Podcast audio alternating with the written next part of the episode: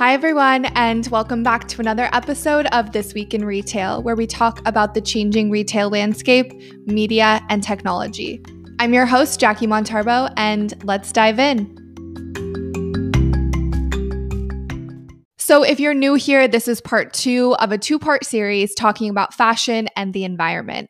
So, last week we talked about some of the negative environmental impacts of the fashion industry. And this week we're going to talk about some possible solutions. So, we'll dive into those at the end of the episode. But we're going to start off the episode like we do every week with some retail news. So, we have four big stories for retail news this week. We'll talk about some big tech retail news first. So, Amazon launches their new pharmacy business, Facebook debuts a new shoppable live stream feature, and again, with Amazon, launches some of their new Black Friday deals coming really early this year. So, we'll talk about all of that. And then, on the note of Black Friday, we'll also talk about how some shoppers this year are seeking out more personalized holiday gifts. Okay, let's jump into the news. So, for our first story, Amazon launches their pharmacy business. So, Amazon is making its biggest move yet into the pharmacy space through their newest business vertical, Amazon Pharmacy. Amazon Pharmacy is designed to make it easy and convenient to order prescriptions online, and they also offer a savings program and free two day shipping for Prime members. I'm personally really curious to see what impact this has on Amazon's antitrust case. It feels like Amazon is becoming a little too big. But I think at the same time, the pharmacy industry desperately needed to be disrupted. So it's kind of a double edged sword. So I'm curious to see how this all plays out from an antitrust perspective. And next for news, Facebook debuts its shoppable live streams. So, Facebook recently partnered with brand Anne Klein to debut Facebook Shops live in app shopping feature. Each of the live stream sales has limited time promotions from the Anne Klein co- collection that can be purchased in app during the event. So I think this really fits into the broader narrative of social commerce. And I was actually really surprised at first that Facebook decided to partner with Anne Klein, but then I remembered the demographic of Facebook users is much older, so it kind of made sense. But I'm curious to see how this whole social shopping, live stream shopping, and just a much more interactive shopping feature really plays out with the older generation specifically I'm curious if they actually will adopt this or if they'll see some pushback just because, you know, they're a little bit slower to adopt technology. So, lastly, for big tech news, Amazon's Black Friday deals are starting early this year. They're beginning on this Friday and running through November 27th. Ahead of the holidays, the e commerce giant is showcasing deals across a range of categories from toys to electronics, kitchen items, and even fashion items. So I think it's interesting because so many retailers are starting Black Friday much, much earlier this year. And now I'm starting to think that it's really around um, to mitigate shipping issues. And they're really trying to incentivize consumers to spread out their holiday shopping this year through sales because I think there's going to be absolute shipping nightmares going into the holiday season. Um, you know, e commerce experts in the industry are predicting huge shipping delays. So I think that these companies are this is kind of more of a logistical play. I think they're really trying to incentivize consumers to kind of spread out their holiday shopping just to help mitigate some of that shipping risk. And on the note of Black Friday and holiday shopping, it seems as though shoppers this year are going back to the basics and seeking out more meaningful holiday gifts. Online searches on Etsy and Pinterest indicate that holiday shoppers are seeking out more thoughtful and homemade holiday gifts, from personalized items to handmade goods. Homemade gifts and cooking will likely thrive during the holiday season, especially among shoppers who are on a tight budget and want to limit trips outside of the home.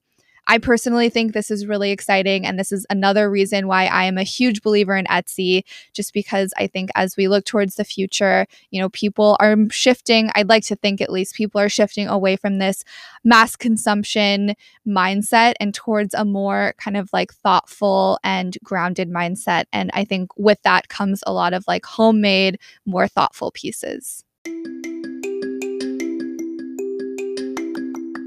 And that is all I have for retail news this week. Now let's jump into the big idea of today's episode, part two of our two part series, talking about fashion and the environment.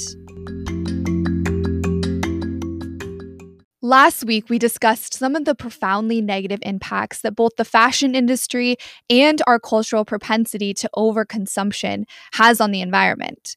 This week, in part two, we're going to end things on a little bit of a brighter note and explore some of the potential solutions to this massive, massive problem. While many retailers would love for you to believe that a simple change in the production process or fabric made from recycled water bottles will solve the environmental issues facing the fashion industry, that just isn't the case. The newest eco friendly fad adopted by fast fashion houses is recycled polyester, made from recycled plastic water bottles. This sounds great, right? Making clothes from used water bottles to avoid them ending up in landfills. Wrong.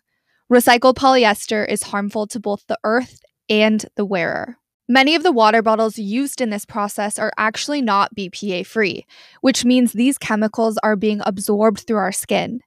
Not only that, recycled polyester cannot be broken down in landfills, so this doesn't actually address the problem of clothing waste. While recycled polyester is technically better for the environment than non recycled, it still has a laundry list of negatives. This is just one of the many greenwashing marketing techniques that fast fashion houses are using to distract consumers from the actual problem consumption. But solving this problem will require a cultural shift in mindset.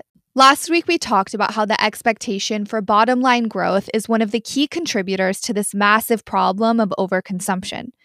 Skilled marketers at top companies have tricked the American consumer into thinking that we need newer, better, cheaper things all the time. We're consumption obsessed. Unfortunately, it's hard to imagine Wall Street ever prioritizing value driven companies over growth companies. However, consumers often forget that we hold the power to change things. It's our dollar that they're after. And if we shift our mindset to reject the narrative of overconsumption of cheap goods, the industry will have to follow our lead. But how can we do this? Many experts in the industry believe that the only real solution to this problem is to adopt a circular economy. The term circular economy describes a system where the production of an item and the end of its life are equally as important. Fast fashion houses don't like this idea because it's synonymous with less consumption, which means less growth to their bottom line. Nevertheless, young consumers, specifically Gen Z, are beginning to think about the full life cycle of a garment, and the resale market is reaping the benefits. In fact, the secondhand apparel market is expected to grow to $64 billion within five years. This is an amazing start to creating a circular economy, but the real change will come with consumers investing in fewer but higher quality pieces and supporting brands with true sustainable practices. So, next time you buy something, ask yourself, what will happen to this t shirt, handbag, or sneaker when I'm done with it? And I will leave you guys with that. That is all I have for this week in retail. I hope you enjoyed today's episode. If you did, make sure you hit subscribe and then also make sure to go check out my newsletter where I will be recapping all of this content there. Otherwise, I will see you guys right here next Friday.